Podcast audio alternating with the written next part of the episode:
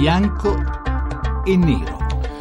Le 17.41 minuti, benvenuti a Bianco e Nero. Mentre qui in Italia ci appassionavamo le primarie del centro-sinistra a Milano e aspettiamo ancora un po' confusi, incerti di sapere cosa accadrà nelle primarie di Roma e di Napoli, perché si voterà, lo sapete, per le elezioni amministrative, in America è partita la complessa ma trionfale macchina delle primarie che dovranno portare a selezionare due candidati che si scontreranno poi per le elezioni presidenziali del 2016. E sono partite prima in Iowa, poi nel New Hampshire, ci sono già i primi risultati. In Iowa ha vinto, eh, non c'è stato stata la tanto attesa eh, affermazione di Donald Trump. In Iowa ha vinto Ted Cruz, eh, Donald Trump si è insomma mh, arrivato secondo, lui che diceva di essere eh, perennemente il grande vincitore. In, eh, per quanto riguarda i democratici, lo ricorderete, c'è stato un sostanziale pareggio numerico eh, tra Bernie Sanders e Hillary Clinton. In New Hampshire invece Trump ha vinto come era prevedibile, mentre Sanders ha stravinto come forse non era così prevedibile. Questo tanto per darvi qualche primo ragguaglio di quello che sta eh, succedendo in questi giorni, in queste ore negli Stati Uniti. Si continuerà a votare, si, avrà, si arriverà poi al, eh, al, primo martedì di marzo in cui si vota in 10 in, in, in molti stati contemporaneamente e lì si comincerà a capire come vanno davvero le cose verso la corsa per la Casa Bianca. Noi oggi ne parliamo con due giornalisti molto molto esperti di queste questioni per cercare di far seguire anche a voi con un po' di passione quello che è, sta accadendo eh, negli Stati Uniti. E ve li presento subito, sono Cristian Rocca che è il direttore di IL, il mensile del Sole 24 Ore ed è stato per lungo tempo eh, corrispondente dagli Stati Uniti per il Foglio. Buonasera Cristian Rocca. Buonasera. E poi c'è Francesco Costa che è il vice direttore del Post, quotidiano online Il Post, e da molti mesi sta um, scrivendo, sta redigendo una newsletter eh, settimanale, forse anche più frequente di così, proprio per raccontare passo dopo passo eh, le primarie americane e l'avvicinamento insomma, all'elezione del prossimo Presidente degli Stati Uniti. Buonasera anche a Francesco Costa. Eccomi, buonasera. Allora, prima di cominciare, come sempre, la scheda di Valeria Donofrio.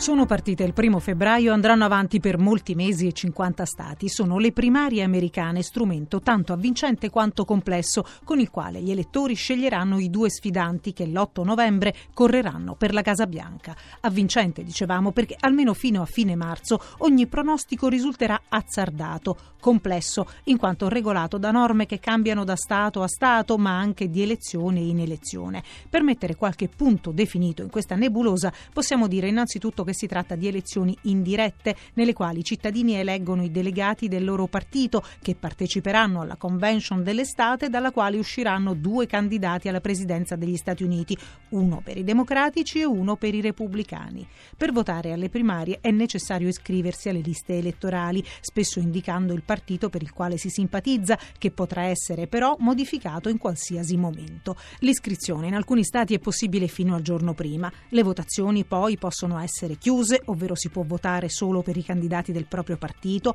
chiuse ma aperte agli indipendenti, quindi possono votare anche coloro che sono registrati ma non hanno espresso un gradimento né per i democratici né per i repubblicani, o aperte quelle in cui l'elettore vota per il partito che vuole, ovviamente una sola volta. Al momento si è votato solo nell'Iowa e nel New Hampshire, neanche a dirlo, con modalità diverse e risultati opposti per entrambi i partiti, nei quali la sfida è quanto mai aperta. Più frammentata la situazione all'interno del Partito Repubblicano, dove a contendersi la posizione di sfidante sono almeno in cinque Trump, Rubio, Cruz, Bush e Kasich. Nei democratici invece la partita sembra a due tra Clinton e Sanders. Tra nomi, regolamenti e stati la domanda a questo punto sorge spontanea quanto secca. A prescindere dall'incertezza sul nome, il sistema primario americane è ancora attuale e valido sì o no, bianco o nero? Bene, torniamo qui in diretta bianco e nero con i nostri ospiti che vi ricordo sono Cristian Rocca, direttore di IL e Francesco Costa, vice direttore del Post. E per amore di discussione, solo per questo e anche così per rendere un po' più semplici le cose ai nostri ascoltatori che ci seguono, vorrei chiedere a ciascuno dei due di illustrarci uno per uno i due campi in gara. Vorrei chiedere a Francesco Costa di cominciare eh, dicendoci il suo punto di vista di, su quello che succede nel campo democratico, poi chiederò a Rocca su quello repubblicano. Brevemente Beh. un riassunto che ci ci porti un po' dentro le vicende che vogliamo raccontare. Beh, nel Partito Democratico sta succedendo quello che inizialmente nessuno aveva previsto. La candidatura di Bernie Sanders, che è un senatore del Vermont settantenne con posizioni parecchie di sinistra, sta guadagnando un credito e sta generando un entusiasmo, soprattutto tra gli elettori più giovani, che pochi avrebbero immaginato, anche perché Sanders è un personaggio molto diverso da, dall'Obama del 2008 che noi ci ricordiamo. E quella che doveva essere una partita abbastanza facile per Hillary Clinton lascia pensare che insomma, potrebbe essere eh, più impegnativa di così. È vero che il New Hampshire e l'Iowa sono un po' il prologo di questo lungo percorso e sono anche poco rappresentativi degli Stati Uniti dal punto di vista demografico, dal punto di vista economico, quindi insomma la, la vera partita comincerà alla fine del mese con le primarie in Nevada e South Carolina però questi risultati stanno mettendo in evidenza, hanno messo in evidenza un paio di punti deboli di Hillary Clinton e quelli esistono e ci sono al di là della forza della candidatura di Sanders.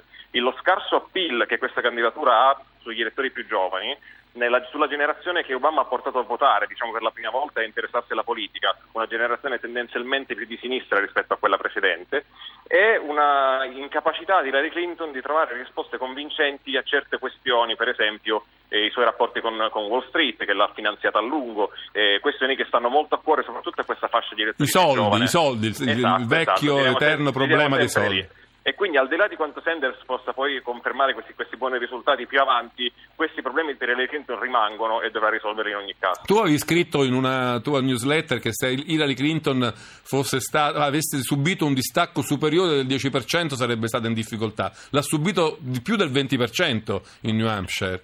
Eh, come sì, infatti la, una sconfitta per Hillary Clinton sarebbe stata in qualche modo gestibile perché il New Hampshire dal punto di vista demografico e delle opinioni del, insomma, dell'orientamento politico era noto essere uno Stato diciamo, favorevole più a Sanders che a lei e Sanders ha puntato tutto su questi primi due Stati perché potevano dargli insomma, quella spinta in grado poi di competere eh, in Nevada, in South Carolina e più avanti un distacco così grande però è preoccupante perché comunque Hillary Clinton ha, ha investito parecchio in New Hampshire eh, in termini di risorse, in termini di, di, tempo passato nello Stato a fare comizi, a fare campagna elettorale. Eh, è un distacco, un distacco, così grande e preoccupante soprattutto perché Sanders ha battuto Hillary Clinton praticamente in, tutte, in tutti i segmenti si dice che la, la Clinton voglia cambiare il suo staff della campagna elettorale, è una cosa possibile?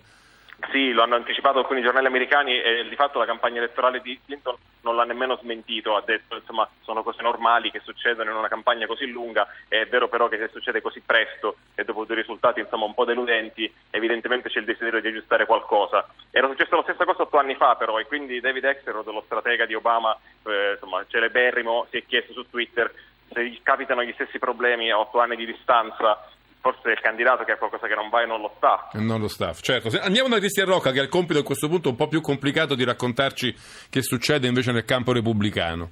Sì, a me è capitata la domanda difficile. esatto. Perché... Poi magari ci scambiamo le parti, eh, però... Poi ci scambiamo, sì, sì, perché voglio rispondere anche a quella più facile.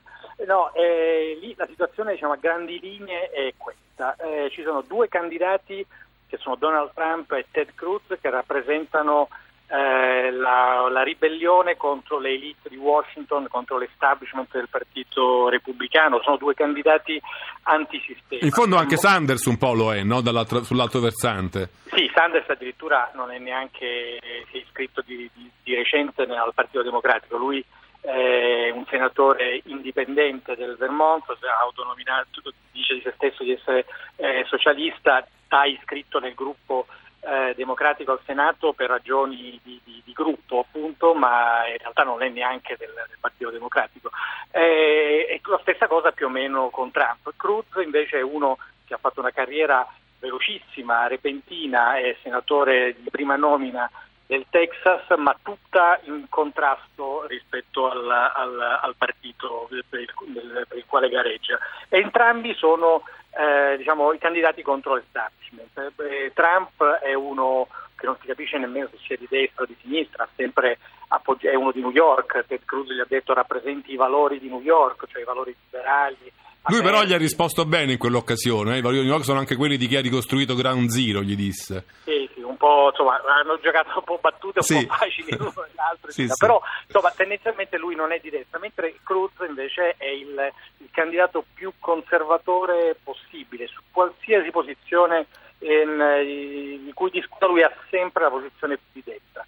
E questi due sono quelli che sostanzialmente stanno andando bene, perché c'è questa, da parecchio tempo, già dagli ultimi anni di Bush, c'è questa eh, dire, questo odio nei confronti del, dell'establishment del partito.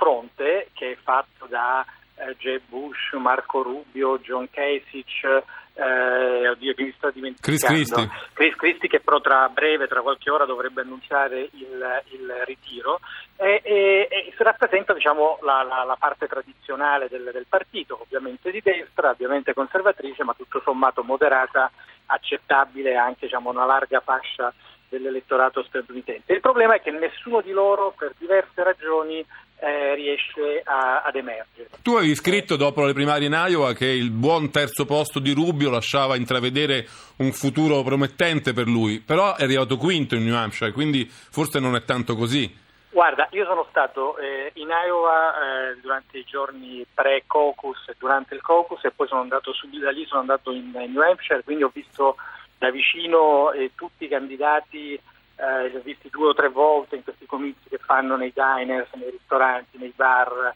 nelle scuole, con questi town hall con 30-40 persone, eh, sono riuscito con alcuni di questi anche a parlare, eccetera. Quindi li ho visti tutti e oggettivamente eh, di tutti questi qui eh, Marco Rubio dà l'impressione di essere eh, uno presidenziabile, uno che lo vedresti benissimo in una serie televisiva sulla... Tranne nel dibattito dell'altra sera. Quando... Il problema è stato che appunto è andato al dibattito di sabato, è stato attaccato durissimamente da Chris Christie che ha tentato diciamo, il, o la va o la spacca di attaccare il candidato del suo fronte, quello moderato, e oggettivamente ci è riuscito a distruggerlo perché Rubio ha fatto una performance veramente eh, penosa, non riusciva più a rispondere. Sì, Cristi lo, Cristi lo accusava di parlare sempre con frasi fatte mnemoniche e lui gli ha risposto con frasi fatte mnemoniche. Sì, lui gli ha detto, eh, Cristi gli ha detto, cioè, lui è un senatore che ha imparato eh, dei, dei, 25, dei discorsetti di 25 secondi che finiscono sempre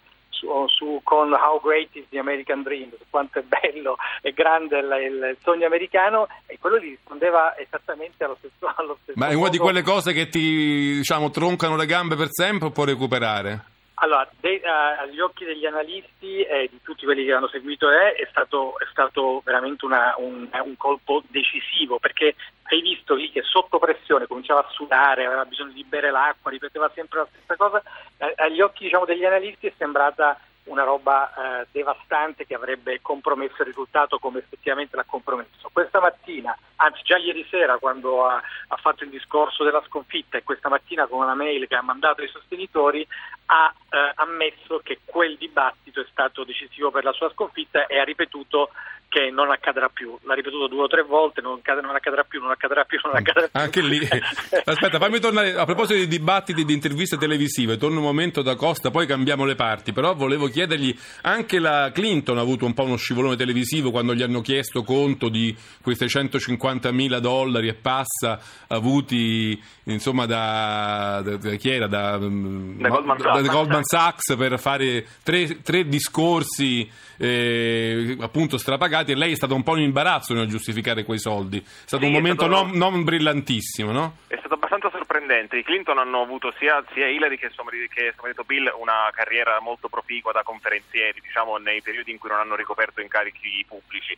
E, e le, i loro discorsi sono sempre molto ben pagati da organizzazioni di vario tipo, banche e insomma Sanders aveva citato questi, questi, tre discorsi che Hillary Clinton ha fatto per Goldman Sachs, discorsi di cui tra l'altro non si conoscono nemmeno i, i testi. E lei non li vuole rendere pubblici, mi sembra esatto, di capire. Non, sta, non, dovrebbe esserci niente di particolarmente controverso, o forse sì perché lei non vuole renderli pubblici, ma comunque il giornalista della CNN le chiese come mai ha accettato di fare questi discorsi da, insomma, da una istituzione finanziaria in qualche modo controversa che comunque non piace alla base del suo partito. E lei ha risposto come se non si aspettasse minimamente questa domanda, dicendo boh me l'hanno chiesto e allora il giornalista le ha chiesto per, come mai ha accettato tutti questi soldi, parliamo di centinaia di migliaia di dollari, e lei ha risposto è quello che mi hanno offerto. E lo fanno, poi lo fanno tutti, anche, anche, gli altri segretari di Stato lo hanno fatto, no? Ha risposto sì, un po' sì, così. Non è stata una risposta molto convincente, anzi, tutt'altro. È, fer- è, sem- è sembrata impreparata e che appunto dal punto di vista delle le primarie sono anche una eh, richiedono una, una, performance al candidato. Ti fermo un momento perché ti, vi fermo entrambi perché arriva il GR1, ma torniamo subito dopo qui a Bianco e Nero a, parlare delle primarie americane. Vorrei sentire anche il vostro parere poi all'800 05 05 78. Quindi adesso GR1 e poi subito dopo di nuovo qui a Bianco e Nero con Cristian Rocca e Francesco Costa.